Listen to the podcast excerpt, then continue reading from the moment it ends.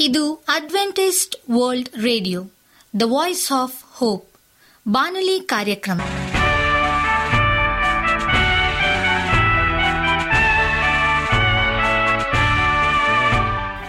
ನಮಸ್ಕಾರ ಪ್ರೀತಿಯ ಕೇಳುಗರೆ, ನಾನು ನಿಮ್ಮ ಆಕಾಂಕ್ಷ ಪಾಲ್. ನಮ್ಮ ನಿಲಯದ ಕನ್ನಡ ಕಾರ್ಯಕ್ರಮಕ್ಕೆ ತಮ್ಮೆಲ್ಲರಿಗೂ ಆತ್ಮೀಯ ಸುಸ್ವಾಗತ. ಮುಂದಿನ ಮೂವತ್ತು ನಿಮಿಷಗಳಲ್ಲಿ ಸುಮಧುರ ಹಾಡುಗಳು ಹಾಗೂ ದೇವರ ವಾಕ್ಯವನ್ನು ಕೇಳೋಣ. ಈ ಕಾರ್ಯಕ್ರಮವು ನಿಮಗೆ ಸಂತೋಷ ತರಲೆಂದು ದೇವರಲ್ಲಿ ಪ್ರಾರ್ಥಿಸುತ್ತೇವೆ. ಈ ಕಾರ್ಯಕ್ರಮದ ಪ್ರಾರಂಭದಲ್ಲಿ ಸುಮಧುರ ಗೀತೆಯನ್ನು ಆಲಿಸೋಣ.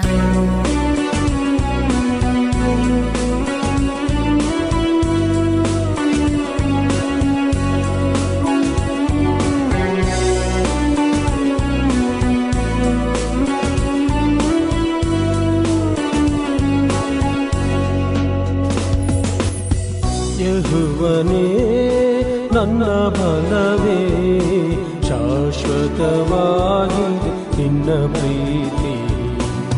ಶ್ರೇಷ್ಠವಾಗಿದೆ ನಿನ್ನ ಪ್ರೀತಿ. ಯಹುವನೇ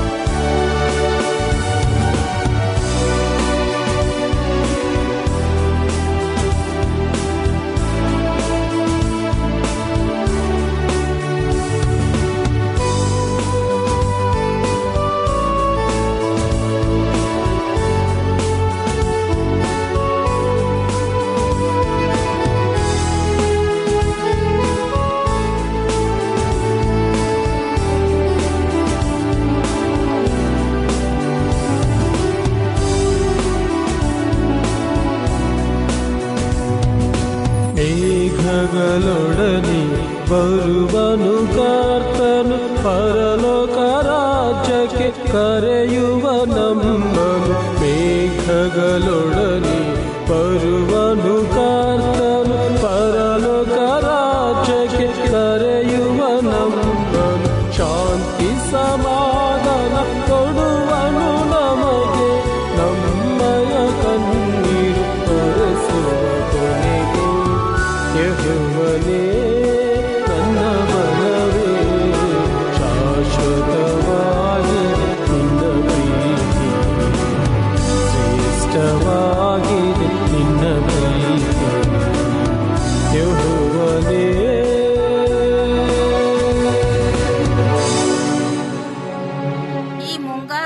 ಪಾದಗಳ ರಕ್ಷಣೆ ಕಡೆಗೆ ಗಮನ ಕೊಡಿ. ನಾನು ಶ್ರೀಮತಿ ಯೌಲಿನ್ ಪಾಲ್ ಫ್ರಮ್ ಮೈಸೂರು. ಈ ದಿನ ಆರೋಗ್ಯ ವಿಷಯವಾಗಿ ನಿಮ್ಮ ಪಾದ ರಕ್ಷಣೆಯ ಕಡೆಗೆ ಗಮನ ಕೊಡಿ ಎಂಬುದರ ಬಗ್ಗೆ ತಿಳಿದುಕೊಳ್ಳೋಣ. Attention to the feet. ನಿಮ್ಮ ಪಾದಗಳ ರಕ್ಷಣೆ ಕಡೆಗೆ ಗಮನ ಕೊಡಿ. ಪ್ರೀತಿಯ ಪ್ರೇಮದ ಋತು ಎಂದು ಮುಂಗಾರು ಅಥವಾ ಮಳೆಗಾಲದ ಮಳೆಗಾಲವನ್ನು ಕರೆಯುತ್ತಾರೆ. ಮಳೆಗಾಲದಲ್ಲಿ ಎಲ್ಲಿ ನೋಡಿದರಲ್ಲಿ ಹಸಿರು, ಪ್ರಕೃತಿ ಸೌಂದರ್ಯ, ಖುಷಿ ಮನೆ ಮಾಡಿಕೊಳ್ಳುತ್ತದೆ. ಹಾಗೆಂದು ಮಳೆಯಲ್ಲಿ ನೆನೆದುಕೊಂಡು ಹೋಗುವುದೆಂದರೆ ಬಹುತೇಕ ಮಂದಿಗೆ ಮನಸ್ಸಿಗೆ ಕಿರಿಕಿರಿಯಾಗುತ್ತದೆ. ಮಳೆಗಾಲದಲ್ಲಿ ಕೊಚ್ಚೆಯಾಗಿರುವ ಕೊಳಕಾದ ದಾರಿಗಳು, ನೀರು ತುಂಬಿದ ಬೀದಿಗಳು, ತೇವಾಂಶವುಳ್ಳ ತಂಪಾದ ವಾತಾವರಣ ಮತ್ತು ತೇವಗಳು ನಡೆದುಕೊಂಡು ಹೋಗುವವರಿಗೆ ಕಷ್ಟವಾಗಬಹುದು. ಪದೇ ಪದೇ ಕಾಲುಗಳು ಒದ್ದೆಯಾಗುತ್ತಿದ್ದರೆ ಬ್ಯಾಕ್ಟೀರಿಯಾ, ಫಂಗಲ್ ಸೋಂಕು ರಿಂಗ್ ವರ್ಮ್ ತುರಿಕೆ ಮತ್ತು ಕೆಂಪು ಮೊದಲಾದವುಗಳು ಆಗಬಹುದು. ಮಳೆಗಾಲದಲ್ಲಿ ಪಾದಗಳ ರಕ್ಷಣೆಯ ಬಗ್ಗೆ ನಿಜಕ್ಕೂ ಕಾಳಜಿ ವಹಿಸುವ ಅಗತ್ಯವಿದೆ. ಕೆಲವು ಮುಂಜಾಗ್ರತೆಯ ಕ್ರಮಗಳಿಂದ ಮಳೆಗಾಲದಲ್ಲಿ ಕಾಲು, ಕಾಲಿಗುಂಟಾಗುವ ಸೋಂಕು, ತುರಿಕೆ ಬೆ- ಬೆರಳುಗಳೆರಡರಲ್ಲಿ ಉಂಟಾಗುವ ಕೊಳೆತವನ್ನು ತಡೆಗಟ್ಟಬಹುದು ಎನ್ನುತ್ತಾರೆ ಸೌಂದ್ರ ಸೌಂದರ್ಯದ ತಜ್ಞ ಶಹನೆ ಜೂಷೆನ್ ಹೆಚ್ಚಿನ ಆರ್ದ್ರತೆ ಮತ್ತು ಬೆವರುವುದು ಮಳೆಗಾಲದಲ್ಲಿ, ಮಳೆಗಾಲದ ಬಹುಮುಖ್ಯ ಸಮಸ್ಯೆ. ಪಾದಗಳಲ್ಲಿ ಸೂಕ್ಷ್ಮ ಜೀವಾಣುಗಳ ಸಂಗ್ರಹವಾಗಿ ವಾಸನೆ ಬರುತ್ತಿರುತ್ತದೆ. ಪ್ರತಿನಿತ್ಯ ಪಾದಗಳನ್ನು ತೊಳೆದು ಸ್ವಚ್ಛವಾಗಿಟ್ಟುಕೊಳ್ಳುವುದರಿಂದ ಪಾದಗಳಲ್ಲುಂಟಾಗುವ ಸಮಸ್ಯೆಗಳನ್ನು ತಪ್ಪಿಸಬಹುದು. ಪಾದಗಳನ್ನು ತೊಳೆದ ನಂತರ ಶುಭ್ರ ಬಟ್ಟೆಯಿಂದ ಒರೆಸಿ ಟಾಲ್ಕಮ್ ಪೌಡರ್ ಹಚ್ಚಿ. ನೀವು ಪಾದಗಳನ್ನು ಸಂಪೂರ್ಣವಾಗಿ ಮುಚ್ಚುವ ಶೂ ಹಾಕಿಕೊಳ್ಳುತ್ತಿದ್ದರೆ ಟಾಲ್ಕಮ್ ಪೌಡರ್ಗಳನ್ನು ಶೂ ಒಳಗೆ ಚಿಮುಕಿಸಿ. ಅದೇ ಬೇಸಿಗೆಯ ಕಾಲದಲ್ಲಿ ಗಾಳಿಯಾಡುವ ಸ್ಲಿಪ್ಪರ್ಗಳು ಮತ್ತು ಪಾದಕ್ಕೆ ಚೆನ್ನಾಗಿ ಗಾಳಿಯಾಡುತ್ತಿರಬೇಕು. ಆದರೆ ತೆರೆದ ಪಾದರಿಕ್ಷೆಗಳಲ್ಲಿ ಧೂಳು ತೂರುವುದು ಬಹುಬೇಗ ಹಾಗಾಗಿ ಪಾದ ರಕ್ಷಣೆಗಳನ್ನು ಕೂಡ ಸ್ವಚ್ಛವಾಗಿಟ್ಟುಕೊಳ್ಳುವುದು ಮುಖ್ಯ. ದಿನ ಪೂರ್ತಿ ಬಿಸಿಲಿನಲ್ಲಿ ಹೊರಹೋಗಿ ಬಂದರೆ ನಿಮ್ಮ ಪಾದಗಳನ್ನು ತಂಪು ನೀರಿನಲ್ಲಿ ಸ್ವಚ್ಛ ಉಪ್ಪು ಹಾಕಿ ಕಾಲು ಬಿಡಿ. ಅನ್ನು ಕ್ರೀಡಾಪಟುಗಳಿಂದಲೂ ಪಾದದ ಸಮಸ್ಯೆ ಅಧಿಕ ಸೋಂಕು, ಬ್ಯಾಕ್ಟೀರಿಯಾ ಸಮಸ್ಯೆಗಳು ತಲೆದೋರುವುದರಲ್ಲಿ ಆರಂಭದಲ್ಲಿಯೇ ಜಾಗ್ರತೆ ವಹಿಸಿ, ಸಾಕ್ಸ್ ಬಳಸುವುದನ್ನು ಆದಷ್ಟು ಕಡಿಮೆ ಮಾಡಿ ತೆರೆದ ಚಪ್ಪಲಿ ಧರಿಸಿ. ಕಡ್ಡಾಯವಾಗಿದ್ದರೆ ಕಾಟನ್ ಸಾಕ್ಸ್ಗಳನ್ನು ಬಳಸಿ. ಬೇಸಿಗೆ ಮತ್ತು ಆದ್ರೆ ಋತುವಿನಲ್ಲಿ ಪಾದಗಳು ಗಾಳಿಯಾಡುತ್ತಿರಬೇಕು. ಮಾನ್ಸೂನ್ಸ್ನಲ್ಲಿ ಪಾದಗಳ ರಕ್ಷಣೆಗೆ ಮನೆಮದ್ದುಗಳು. ಪಾದಗಳು ಒದ್ದೆ ಮಾಡಿ ಕಾಲು ಭಾಗ ಬಿಸಿ ನೀರಿನ ಅರ್ಧ ಕಪ್ ಉಪ್ಪು, ಹತ್ತು ಡ್ರಾಪ್ ನಿಂಬೆ ರಸ ಅಥವಾ ಆರೆಂಜ್ ಎಣ್ಣೆ ಹಾಕಿ. ನಿಮ್ಮ ಪಾದಗಳು ಹೆಚ್ಚಾಗಿ ಬೆವರುತ್ತಿದ್ದರೆ ಚಹಾ ಮರದ ಎಣ್ಣೆಯನ್ನು ನೀರಿಗೆ ಹಾಕಿ. ಈ ನೀರಿನಲ್ಲಿ ಹತ್ತು ಹದ್- ಹದಿನೈದು ನಿಮಿಷಗಳ ಕಾಲ ಪಾದವನ್ನಿಡಿ. ಪಾದದ ಲೋಷನ್, ರೋಸ್ ವಾಟರ್ ಮೂರು ಚಮಚ, ಎರಡು ಚಮಚ ನಿಂಬೆಹಣ್ಣಿನ ರಸ ಮತ್ತು ಒಂದು ಚಮಚ ಶುದ್ಧ ಗ್ಲಿಸರಿನ್ ಹಾಕಿ ಮಿಶ್ರಣ ಮಾಡಿ ಪಾದಕ್ಕೆ ಒರೆಸಿ ಒಂದರ್ಧ ಗಂಟೆಯಲ್ಲಿ ಬಿಟ್ಟು ತೊಳೆಯಿರಿ. ಧೂಳಿನಿಂದ ಪಾದದ ರಕ್ಷಣೆ ಸ್ವಲ್ಪ ನೀರಿಗೆ ಎರಡು ಚಮಚ ಜೇನುತುಪ್ಪ, ಒಂದು ಚಮಚ ಹರ್ಬಲ್ ಶಾಂಪೂ, ಒಂದು ಚಮಚ ಬಾದಾಮಿ ಎಣ್ಣೆ ಹಾಕಿ ಅದರಲ್ಲಿ ಸುಮಾರು ಇಪ್ಪತ್ತು ನಿಮಿಷಗಳ ಕಾಲ ಕಾಲ ನೀಡಿ ಪಾದಗಳ ಸ್ವಚ್ಛತೆ. ತಣ್ಣಗಿನ ನೀರಿಗೆ ರೋಸ್ ವಾಟರ್, ನಿಂಬೆಹಣ್ಣಿನ ರಸ ಮತ್ತು ಯೂಡಿ ಕೊಲೋಸ್ಟ್ರಾಲ್ ಹಾಕಿ ಅದರಲ್ಲಿ ಪಾದಗಳನ್ನು ನೆನೆಸಿಡಿ. ಇದು ಸ್ವಚ್ಛವಾದ ತಂಪಾದ ಮತ್ತು ಧೂಳನ್ನು ಒರೆಸುವ ಶ್ರಮವಾಗಿದೆ. ಮಸಾಜ್ ಆಯಿಲ್, ಹತ್ತು ಮಿಲಿ ಲೀಟರ್ ಆಯಿಲ್, ಎಣ್ಣೆಯ ಎರಡು ಡ್ರಾಪ್ ನೀಲಗಿರಿ ತೈಲ, ಎರಡು ಹನಿಗಳು ರೋಸ್ ತೈಲ ಮತ್ತು ಮೂರು ಹನಿಗಳು ಕುಶ್ ಅಥವಾ ಗುಲಾಬಿ ತೈಲವನ್ನು ಮಿಶ್ರಣ ಮಾಡಿ ಇದನ್ನು ಪಾದಗಳಿಗೆ ಹಚ್ಚಿ ಮಸಾಜ್ ಮಾಡುತ್ತಿರಿ. ಇದು ಪಾದಗಳನ್ನು ತಂಪಾಗಿ ಮತ್ತು ಸ್ವಚ್ಛವಾಗಿಡುತ್ತದೆ. ವಂದನೆಗಳು. ನಿಮಗೆ ಸತ್ಯವೇದದ ಬಗ್ಗೆ ಹೆಚ್ಚಿನ ಮಾಹಿತಿ ಬೇಕಾದರೆ ನಮ್ಮ ವಿಳಾಸಕ್ಕೆ ಪತ್ರ ಬರೆಯಿರಿ ಅಥವಾ ದೂರವಾಣಿ ಕರೆ ಮಾಡಿರಿ. ನಮ್ಮ ದೂರವಾಣಿಯ ಸಂಖ್ಯೆ ಒಂಬತ್ತು ಸೊನ್ನೆ ಆರು ಸೊನ್ನೆ ಆರು ಎಂಟು ನಾಲ್ಕು ಏಳು ಏಳು ಮೂರು. ಹಾಗೂ ಎಂಟು ಮೂರು ಒಂಬತ್ತು ಸೊನ್ನೆ ಆರು ಸೊನ್ನೆ ಐದು ಎರಡು ಒಂಬತ್ತು ಒಂಬತ್ತು. ನಮ್ಮ ವಿಳಾಸ Adventist media centre S D A mission compound Salisbury park market yard post Pune ನಾಲ್ಕು ಒಂದು ಒಂದು ಸೊನ್ನೆ ಮೂರು ಏಳು, ಮಹಾರಾಷ್ಟ್ರ. ಈಗ ನಮ್ಮ ಬಾನಲಿ ಬೋಧಕರಾದಂಥ ಸುರೇಂದ್ರ ರವರಿಂದ ದೇವರ ವಾಕ್ಯವನ್ನು ಕೇಳೋಣ. ಏಸು ನಿಜವಾದ ದೀನತೆಯ ನಮ್ಮ ದೊಡ್ಡ ಮಾದರಿಯಾಗಿದ್ದಾರೆ. ನಮಸ್ಕಾರ ಆತ್ಮೀಯ ಕೇಳಿಗರೆ. ಇದು ಅಡ್ವೆಂಟಿಸ್ಟ್ ವರ್ಲ್ಡ್ ರೇಡಿಯೋ ಅರ್ಪಿಸುವ ಅನುದಿನದ ಮನ್ನಾ ಬಾನುಲಿ ಕಾರ್ಯಕ್ರಮಕ್ಕೆ ತಮ್ಮೆಲ್ಲರಿಗೂ ನಿಮ್ಮ ಬಾನುಲಿ ಬೋಧಕನಾದ ಸುರೇಂದ್ರನು ಮಾಡುವ ನಮಸ್ಕಾರಗಳು. ಈ ಬಾನುಲಿ ಕಾರ್ಯಕ್ರಮವು ತಮ್ಮೆಲ್ಲರಿಗೂ ಸಂತಸ ತಂದಿದೆ ಎಂಬುದಾಗಿ ನಾವು ನಂಬುತ್ತೇವೆ ಮತ್ತು ನಿಮಗಾಗಿ ನಿತ್ಯವೂ ಪ್ರಾರ್ಥಿಸುತ್ತೇವೆ. ನಿಮ್ಮ ಅನಿಸಿಕೆ ಹಾಗೂ ಸಲಹೆ, ಪ್ರಾರ್ಥನಾ ವಿಜ್ಞಾಪನೆಗಳು ಇರುವುದಾದರೆ ನೀವು ನಮಗೆ ಪತ್ರಗಳ ಮೂಲಕವಾಗಿ ಅಥವಾ ದೂರವಾಣಿ ಮೂಲಕವಾಗಿ ಸಂಧಿಸಬಹುದು ನಮ್ಮ ದೂರವಾಣಿ ಸಂಖ್ಯೆಯು ಒಂಬತ್ತು ಸೊನ್ನೆ ಆರು ಸೊನ್ನೆ ಆರು ಎಂಟು ನಾಲ್ಕು ಏಳು ಏಳು ಮೂರು. ನಮ್ಮ email address Surendra John four five six at gmail dot com. ಈ ರೇಡಿಯೋ ಕಾರ್ಯಕ್ರಮವನ್ನು ನಿಮ್ಮ ಮೊಬೈಲ್ನಲ್ಲಿ ಸಹ ಕೇಳಬಹುದು. ನಿಮ್ಮಲ್ಲಿ ಐಫೋನ್ ಮತ್ತು ಆಂಡ್ರಾಯ್ಡ್ ಮೊಬೈಲ್ ಇರುವುದಾದರೆ ಪ್ಲೇಸ್ಟೋರ್ಗೆ ಹೋಗಿ A W R three sixty ಎಂಬ ಆ್ಯಪನ್ನು ಡೌನ್ಲೋಡ್ ಮಾಡಿಕೊಂಡು ನಮ್ಮ ಈ ಕನ್ನಡ ಕಾರ್ಯಕ್ರಮವನ್ನು ಕೇಳಬಹುದು. ಆತ್ಮೀಯ ಕೇಳಿಗರೆ, ಈ ಕಾರ್ಯಕ್ರಮದ ಮೂಲಕ ನೀವು ದೇವರ ಆಶೀರ್ವಾದವನ್ನು ಹೊಂದಿರುವುದಾದರೆ ನಿಮ್ಮ ಸಾಕ್ಷಿಯ ಜೀವಿತವನ್ನು ನಮ್ಮ ಕೂಡ ಹಂಚಿಕೊಳ್ಳುವಾಗೆ ತಮ್ಮಲ್ಲಿ ಕೇಳಿಕೊಡುತ್ತೇವೆ ಈ ದಿನ ಸತ್ಯವೇದ ಭಾಗದಿಂದ ಆರಿಸಿಕೊಂಡಂತಹ ಶಿರುನಾಮೆಯು ಏಸು ನಿಜವಾದ ದೀನತೆಯ ನಮ್ಮ ದೊಡ್ಡ ಮಾದರಿಯಾಗಿದ್ದಾರೆ ಎಂಬುದಾಗಿ. ಸಾವಿರಾರು ವರ್ಷಗಳ ಹಿಂದೆ ಏಸು ಈ ಲೋಕಕ್ಕೆ ಬಂದರು. ಜ್ಞಾನದಲ್ಲಿ ಮತ್ತು ಸುಂದರತೆಯಲ್ಲಿ ಪರಿಪೂರ್ಣನಾಗಿದ್ದಂತಹ ದೂತನಾದ ಲೂಸಿಫರ್ನನ್ನು ದೇವರು ಸಹ ಸೃಷ್ಟಿ ಮಾಡಿದರು ಲೂಸಿಫರನು ಎಲ್ಲ ದೂತರ ಮೇಲೆ ಮುಖ್ಯಸ್ಥನಾಗಿ ದೇವರಿಂದ ನೇಮಕಗೊಂಡನು. ಆದರೆ ಲೂಸಿಫರನು ಗರ್ವದಲ್ಲಿ ಮೆರೆದನು. ಮತ್ತು ತನಗೆ ನೇಮಕವಾದ ಸ್ಥಾನದಲ್ಲಿ ಹೆಚ್ಚು ಅತೃಪ್ತನಾಗಿದ್ದನು. ಲೂಸಿಫರನು ಅತಿ ಉನ್ನತ ಸ್ಥಾನಕ್ಕೆ ಹೋಗಲು ಬಯಸಿದನು ಮತ್ತು ತನ್ನನ್ನು ತಾನು ಹೆಚ್ಚಿಸಿಕೊಂಡು ಹುಬ್ಬಿದ ಮನಸ್ಸುಳ್ಳವನಾದನು ಎಂಬುದಾಗಿ ಹೆಜ್ಕೇಲನ ಪ್ರವಾದನೆ ಗ್ರಂಥ ಇಪ್ಪತ್ತೆಂಟನೇ ದೇಹ ಹನ್ನೊಂದರಿಂದ ಹದಿನೇಳನೇ ವಚನ ತನಕ ಮತ್ತು ಏಷಾಯ ಹದಿನಾಲ್ಕು ಹನ್ನೆರಡರಿಂದ ಹದಿನೈದನೇ ವಚನ ತನಕ ಇರುತ್ತದೆ ಇದರ ಮೂಲಕ ದೇವರ ಸೃಷ್ಟಿಯೊಳಗೆ ಪಾಪವನ್ನು ತಂದನು. ದೇವರು ತಕ್ಷಣವೇ ಆತನನ್ನು ಪಾತಾಳಕ್ಕೆ ತಳ್ಳಿದರು ಮತ್ತು ಆತನು ಸೈತಾನನಾದನು. ಗರ್ವವು ಪ್ರತಿಯೊಂದು ಪಾಪದ ಮೂಲವಾಗಿದೆ. ಮತ್ತು ಈ ವಿಶ್ವದಲ್ಲಿಯೇ ಕೆಡುಕಾಗಿದೆ. ಆದಾಮನು ಪಾಪ ಮಾಡಿದಾಗ ಆತನು ಸಹ ಈ ಸೈತಾನನ ಗರ್ಭವೆಂಬ ರೋಗವನ್ನು ಹತ್ತಿಸಿಕೊಂಡನು. ಪ್ರಸ್ತುತ ಆದಾಮನಿಂದ ಜನನಗೊಂಡ ಪ್ರತಿ ಮಗುವು ಈ ಒಂದು ಗರ್ಭವೆಂಬ ಸೋಂಕಿನಿಂದ ತಗಲಿಕೊಂಡು ಹುಟ್ಟುತ್ತದೆ.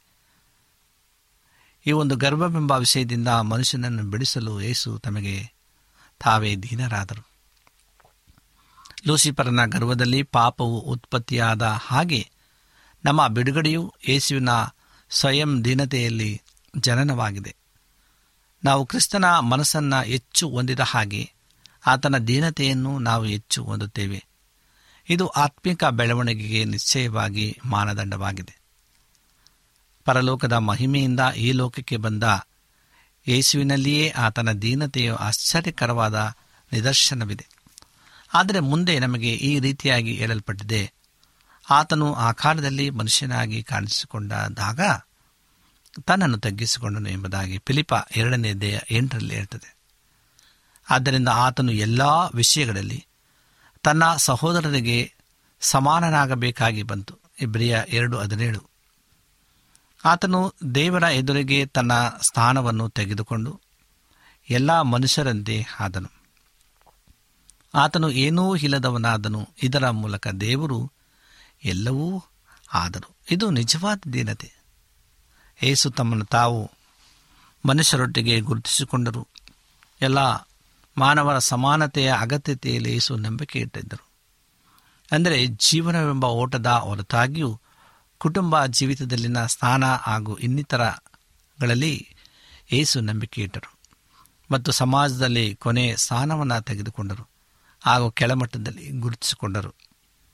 ಅಂದರೆ ಎಲ್ಲರಿಗಿಂತ ಕೆಳಗೆ ಬಂದರು. ಇದರಿಂದ ಏಸು ಎಲ್ಲರ ಸೇವಕರಾಗಿ ಬಂತು.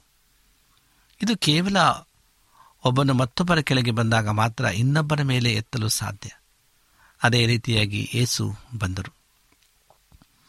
ಮೂವತ್ತು ವರ್ಷಗಳ ಕಾಲ ಏಸು ತನ್ನ ಪೋಷಣೆ ಮಾಡುವಂಥ ಅವರ ಪೂರ್ಣ ತಂದೆ ತಾಯಿಗೆ ಅಧೀನನಾದನು.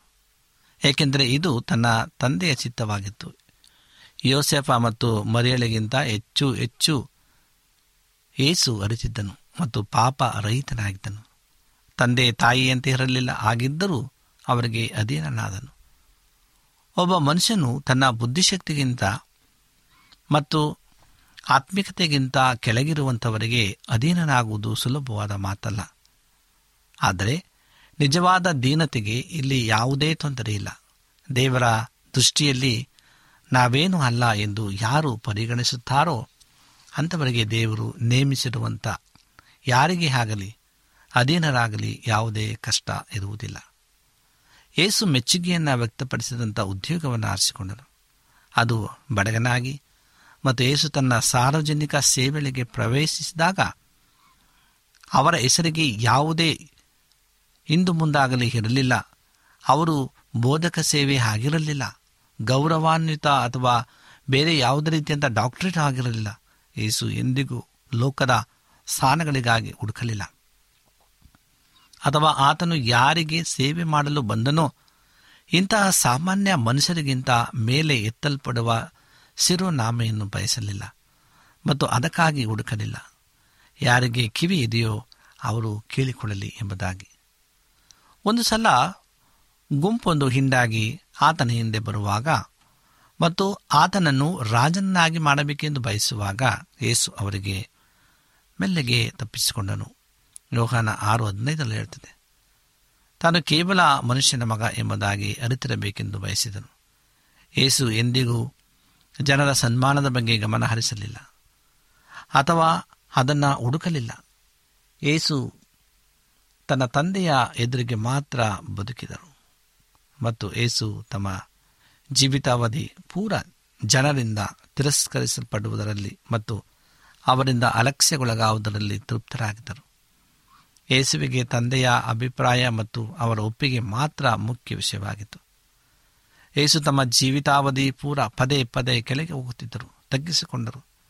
ಯೇಸುವಿನ ದೀನತೆಯು ಮತ್ತೊಬ್ಬರನ್ನು ತೀರ್ಪು ಮಾಡುವುದಕ್ಕೆ ಅನುಮತಿಸಲಿಲ್ಲ. ದೇವರೊಬ್ಬನೇ ಎಲ್ಲ ಮನುಷ್ಯರನ್ನು ತೀರ್ಪು ಮಾಡುವಾತನು.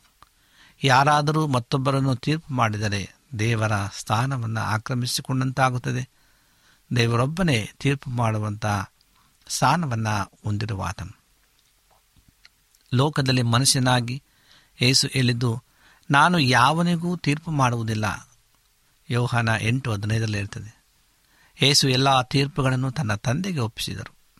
ಇಲ್ಲಿಯೂ ಸಹ ಏಸುವಿನ ದೀನತೆಯ ಸುಂದರತೆಯನ್ನು ನಾವು ನೋಡಬಹುದು. ಏಸು ತನ್ನ ಶಿಷ್ಯರೊಂದಿಗೆ ಪ್ರಾರ್ಥನೆಯಲ್ಲಿ ಅನ್ಯೋನ್ಯತೆ ಮಾಡುವುದನ್ನು ಹುಡುಕುವುದರಲ್ಲಿ ಆತನ ದೀನತೆಯನ್ನು ನಾವು ನೋಡಬಹುದು. ಗೆತ್ಸೆಮನೆ ತೋಟದಲ್ಲಿ ಏಸು ಪೇತ್ರ, ಯೋಹಾನ ಮತ್ತು ತನ್ನೊಟ್ಟಿಗೆ ಪ್ರಾರ್ಥನೆ ಮಾಡುವಂತೆ ಕೇಳಿಕೊಂಡರು. ಯಾಕೆಂದರೆ ಆತನ ಪ್ರಾಣವನ್ನು ಸಾಯುವಷ್ಟು ದುಃಖಕ್ಕೆ ಒಳಗಾಗಿತ್ತು. ಮತ್ತಾಯ ಇಪ್ಪತ್ತಾರು, ಇಪ್ಪತ್ತೆಂಟರಲ್ಲಿ.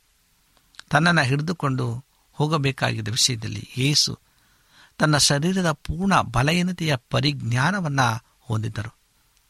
ಅದಕ್ಕಾಗಿ ಆತನು ಪ್ರಾರ್ಥನೆಯಲ್ಲಿ ಅವರ ಅನುನ್ನತಿಯನ್ನು ಹುಡುಕಿದನು. ಯಾಕೆಂದರೆ ಯೇಸು ತಮ್ಮನ್ನು ತಾವು ದೀನರಾಗಿಸಿಕೊಂಡರು. ಅದಕ್ಕಾಗಿಯೇ ದೇವರು ಯೇಸುವನ್ನು ವಿಶ್ವದಲ್ಲಿ ಅತ್ಯುನ್ನತ ಸ್ಥಾನಕ್ಕೆ ಏರಿಸಿದರು. ಯಾರು ದೀನತೆಯ ಮಾರ್ಗದಲ್ಲಿ, ಅತಿ ಹೆಚ್ಚಿನ ಮಟ್ಟದಲ್ಲಿ ಹೋಗುತ್ತಾರೋ, ಅವರು ಯೇಸುವಿನ ಬಲಗಡೆ ಮತ್ತು ಎಡಗಡೆ ಮಹಿಮೆಯಲ್ಲಿ ಕುಳಿತುಕೊಳ್ಳುತ್ತಾರೆ. ಏಸು ತನ್ನ ಜೀವಿತಾವಧಿ ಪೂರ ಪದೇ ಪದೇ ಕೆಳಗೆ ಹೋಗುತ್ತಿದ್ದರು, ತಗ್ಗಿಸಿಕೊಂಡರು. ಅವರು ಪರಲೋಕದಿಂದ ಬಂದರು ಮತ್ತು ಪದೇ ಪದೇ ಕೆಳಗೆ ಕೆಳಗೆ ಹೋಗುತ್ತಿದ್ದರು. ಅದು ಸಿಲಿಬೆಯ ಮರಣದವರೆಗೂ ಎಂದಿಗೂ ಸಹ ಏಸು ಈ ದೀನತೆ ಎಂಬ ದಿಕ್ಕನ್ನು ಬದಲಾಯಿಸಿ ಮೇಲಕ್ಕೆ ಹೋಗುವಂತೆ ದಿಕ್ಕಿಗೆ ಹಿಂದಿರುಗಲಿಲ್ಲ. ಇಂದು ಈ ಲೋಕದಲ್ಲಿ ಎರಡು ಆತ್ಮಗಳು ಕಾರ್ಯನಿರ್ವಹಿಸಿತು. ಒಂದು ಸೈತಾನನ ಆತ್ಮ, ಲೂಸಿಫರ್ ಜನರನ್ನು ಮೇಲಕ್ಕೆ ಹೋಗುವಂತೆ ಕೇಳಿಕೊಳ್ಳುತ್ತಿದ್ದಾನೆ. ಅದು ಲೋಕದಲ್ಲಿರಬಹುದು ಅಥವಾ ಕ್ರೈಸ್ತತ್ವದಲ್ಲೂ ಇರಬಹುದು. ಮತ್ತೊಂದು ಕ್ರಿಸ್ತನ ಆ ಒಂದು ಪವಿತ್ರಾತ್ಮನ ಆತ್ಮ. ಇದು ಜನರನ್ನು ಅವರ ಗುರುವಿನ ರೀತಿಯಾಗುವಂತೆ ನಡೆಸುತ್ತಿದೆ. ಗೋಧಿ ಕಾಳಿನ ರೀತಿ ಯೇಸು ಕೆಳಗೆ ಹೋದನು.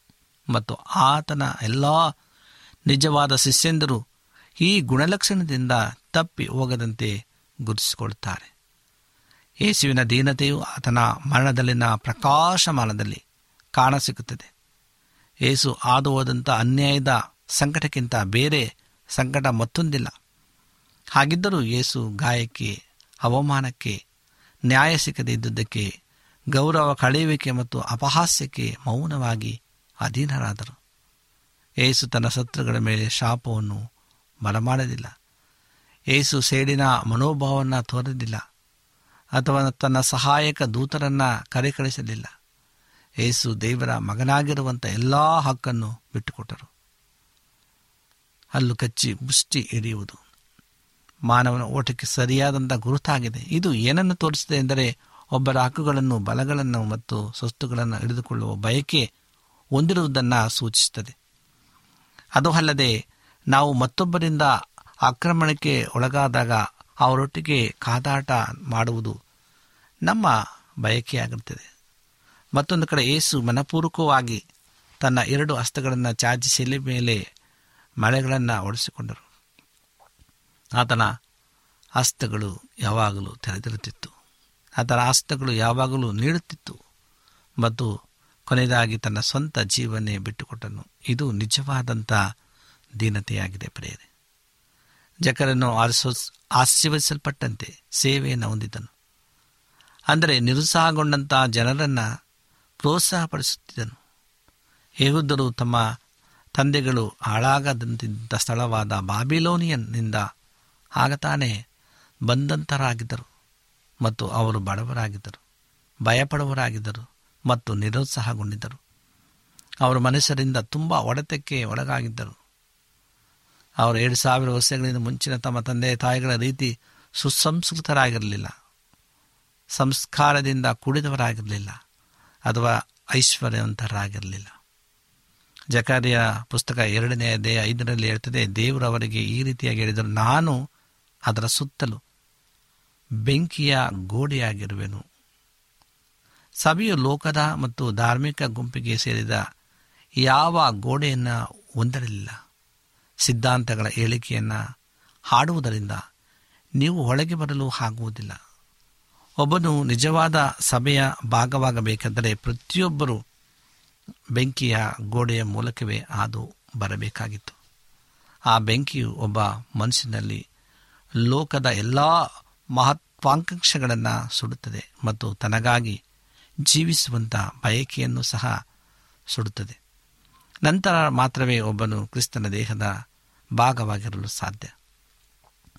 ಬೆಂಕಿಯ ಗೋಡೆಯಿಂದ ಸುತ್ತುವರಿದಂಥ ಪಟ್ಟಣದ ಚಿತ್ರಣವನ್ನು ನೋಡುವುದಾದರೆ, ನೀವು ಆ ಪಟ್ಟಣಕ್ಕೆ ಹೇಗೆ ಪ್ರವೇಶ ಮಾಡ್ತೀರಿ ಆ ಬೆಂಕಿಯ ಗೋಡೆಯ ಹಾ ಮೂಲಕ ಹಾದು ಹೋಗುವುದರಿಂದ ಮಾತ್ರ ನೀವು ಆ ಪಟ್ಟಣವನ್ನು ಪ್ರವೇಶಿಸಬಹುದು. ನೀವು ಆ ಬೆಂಕಿಯ ಗೋಡೆಯ ಮೂಲಕ ಹಾದು ಹೋದ್ದರಿಂದ ಎಲ್ಲವೂ ಸುಡಲ್ಪಡುತ್ತದೆ, ಅದು ದೇವರಿಂದಲೇ ಸುಟ್ಟು ಹಾಕಲ್ಪಡುತ್ತದೆ. ಬೆಂಕಿಯ ಮೂಲಕ ಹೋಗುವಂಥದ್ದು ಮಾತ್ರ ಸುಡಲ್ಪಡುತ್ತದೆ. ಹೋಗದೇ ಇರುವಂಥದ್ದು ಸುಡಲ್ಪಡುವುದಿಲ್ಲ. ನಮ್ಮ ದೇವರು ದಯಿಸುವ ಅಗ್ನಿಯಾಗಿದ್ದಾನೆ.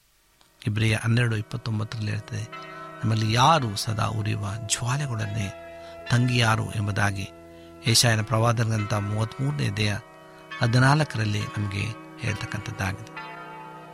ಆತ್ಮೀಯ ಸಹೋದರ, ಸಹೋದರಿಯರೇ, ಇಂದು ನಾವೆಲ್ಲರೂ ಈ ಒಂದು ಆತ್ಮೀಕವಾದಂಥ ಆಶೀರ್ವಾದವನ್ನು ಹೊಂದಬೇಕಾಗಿದೆ. ಏಸು ಯಾವ ರೀತಿಯಾಗಿ ತನ್ನನ್ನು ತಾನು ದೀನತೆಯಿಂದ ತಗ್ಗಿಸಿಕೊಂಡನು, ಅದೇ ರೀತಿಯಾಗಿ ನಮ್ಮ ಜೀವಿತವನ್ನು ಕರ್ತನಿಗೆ ನಾವು ಒಪ್ಪಿಸಿಕೊಡುವುದಾದರೆ, ದೇವರ ಆಶೀರ್ವಾದ ಸದಾ ನಮ್ಮ ಮೇಲೆ ಇರುವಂಥದ್ದಾಗಿದೆ. ದೇವರು ಈ ವಾಕ್ಯಗಳನ್ನು ಆಶೀರ್ವಾದ ಮಾಡಲಿ. ನಮ್ಮ ಕಣ್ಣುಗಳನ್ನು ಮುಚ್ಚಿ ಪ್ರಾರ್ಥನೆಯನ್ನು ಮಾಡಿಕೊಳ್ಳೋಣ. ಭೂಮಿಯ ಆಕಾಶಗಳ ಒಡೆಯನೇ ಸರ್ವಸಕ್ತನೇ ಪರಿಶುದ್ಧನ ಅಂತ ದೇವರೇ, ನಿನಗೆ ಸ್ತೋತ್ರ. ನಿನ್ನ ಅಪಾರವಂತ ಪ್ರೀತಿ, ಕರುಣೆಗಳಿಗಾಗಿ ಸ್ತೋತ್ರ. ನೀನು ಕೊಟ್ಟಂಥ ಆಶೀರ್ವಾದಕ್ಕಾಗಿ ಸ್ತೋತ್ರ. ಹೌದು ಸ್ವಾಮಿ, ಈಗ ತಾನು ನಿನ್ನ ವಾಕ್ಯವನ್ನು ಧ್ಯಾನಿಸಿದ್ದೇವೆ. ಅದರಂತೆ ನಾವು ನಡೆಯಲು ನಮ್ಮನ್ನು ಬಲಪಡಿಸು. ಒಂದು ವೇಳೆ ಕುಂದುಕೊರತೆಗಳು ನೋವು, ಸಮಸ್ಯೆ, ದುಃಖ, ಬಾಧೆಗಳು ಕಣ್ಣೀರಿದ್ದಂಥ ಪಕ್ಷದಲ್ಲಿ ಎಲ್ಲವನ್ನು ಪರಿಹರಿಸು. ನಿನ್ನ ಒಂದು ಆಶೀರ್ವಾದ ನಮ್ಮ ಮೇಲೆ ಅನುಗ್ರಹಿಸಿಕೊಂಡು. ಪ್ರಾರ್ಥನೆ ಕೇಳಿದಕ್ಕಾಗಿ ಸ್ತೋತ್ರ. ತಲೆಬಾಗಿರ್ತಕ್ಕಂಥ ನಮ್ಮೆಲ್ಲರನ್ನು ಮತ್ತೊಮ್ಮೆ ನಿನ್ನ ಕರೆಗಳಿಗೆ ಒಪ್ಪಿಸಿಕೊಡುತ್ತಾ ಈ ಪ್ರಾರ್ಥನೆಯನ್ನು ಏಸು ಕ್ರಿಸ್ತನ ನಾಮದಲ್ಲಿ ಬೇಡಿ ಹೊಂದಿದ್ದೇವೆ ಸ್ವಾಮಿ. ಆಮೇನ್. ನಿಮಗೆ ಸತ್ಯವೇದದ ಬಗ್ಗೆ ಹೆಚ್ಚಿನ ಮಾಹಿತಿ ಬೇಕಾದರೆ ನಮ್ಮ ವಿಳಾಸಕ್ಕೆ ಪತ್ರ ಬರೆಯಿರಿ ಅಥವಾ ದೂರವಾಣಿ ಕರೆ ಮಾಡಿರಿ. ನಮ್ಮ ದೂರವಾಣಿಯ ಸಂಖ್ಯೆ ಒಂಬತ್ತು ಸೊನ್ನೆ ಆರು ಸೊನ್ನೆ ಆರು ಎಂಟು ನಾಲ್ಕು ಏಳು ಏಳು ಮೂರು ಹಾಗೂ ಎಂಟು ಮೂರು ಒಂಬತ್ತು ಸೊನ್ನೆ ಆರು ಸೊನ್ನೆ ಐದು ಎರಡು ಒಂಬತ್ತು ಒಂಬತ್ತು. ನಮ್ಮ ವಿಳಾಸ Adventist media centre S D A mission compound, Salisbury park, market yard post, Pune ನಾಲ್ಕು ಒಂದು ಒಂದು ಸೊನ್ನೆ ಮೂರು ಏಳು, ಮಹಾರಾಷ್ಟ್ರ. ಮತ್ತೆ ಮುಂದಿನ ಕಾರ್ಯಕ್ರಮದಲ್ಲಿ ಭೇಟಿಯಾಗುವ. ನಮಸ್ಕಾರಗಳು.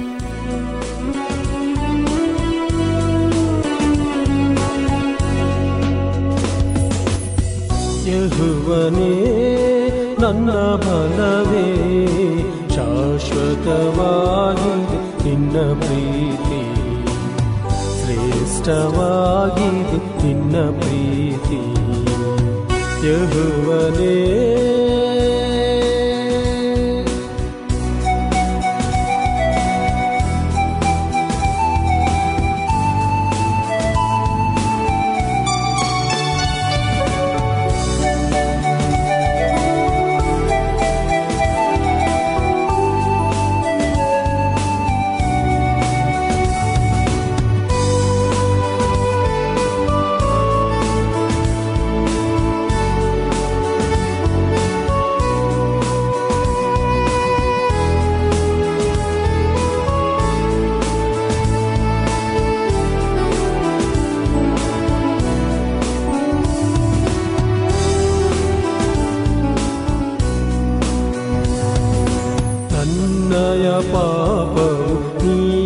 ಯೇಸುವೆ, ನನ್ನಯ ದೋಷವು ಭರಿಸಿದ ಯೇಸುವೆ, ನನ್ನಯ ಪಾಪವು ನೀಗಿದ ಯೇಸುವೆ, ನನ್ನಯ ದೋಷವು ಭರಿಸಿದ ಯೇಸುವೆ. ಎಲ್ಲರಿಗಾಗಿ ರಕ್ತವು ಸುರಿಸಿದೆ, ಪರಿಶುದ್ಧವಾದ ನನ್ನ ಪ್ರಿಯ ಯೇಸುವೆ, ಯಹುವನೇ. ನನ್ನ ಬಲವೇ ಶಾಶ್ವತವಾಗಿದೆ ನಿನ್ನ ಪ್ರೀತಿ ಶ್ರೇಷ್ಠವಾಗಿದೆ ನಿನ್ನ ಪ್ರೀತಿ. ಯಹುವನೇ